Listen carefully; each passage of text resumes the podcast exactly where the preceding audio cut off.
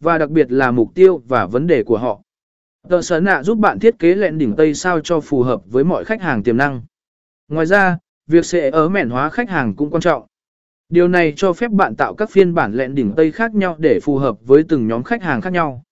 Việc tạo lẽn đỉnh Tây riêng biệt cho từng đối tượng mục tiêu có thể cải thiện tỷ lệ chuyển đổi vì nó tạo ra trải nghiệm cá nhân hóa cho từng người dùng. Ba xây dựng cấu trúc và bố cục A sắp xếp thông tin một cách logic và hấp dẫn để lẽn đỉnh Tây hiệu quả. Bạn cần sắp xếp thông tin một cách có lo dịp và thu hút.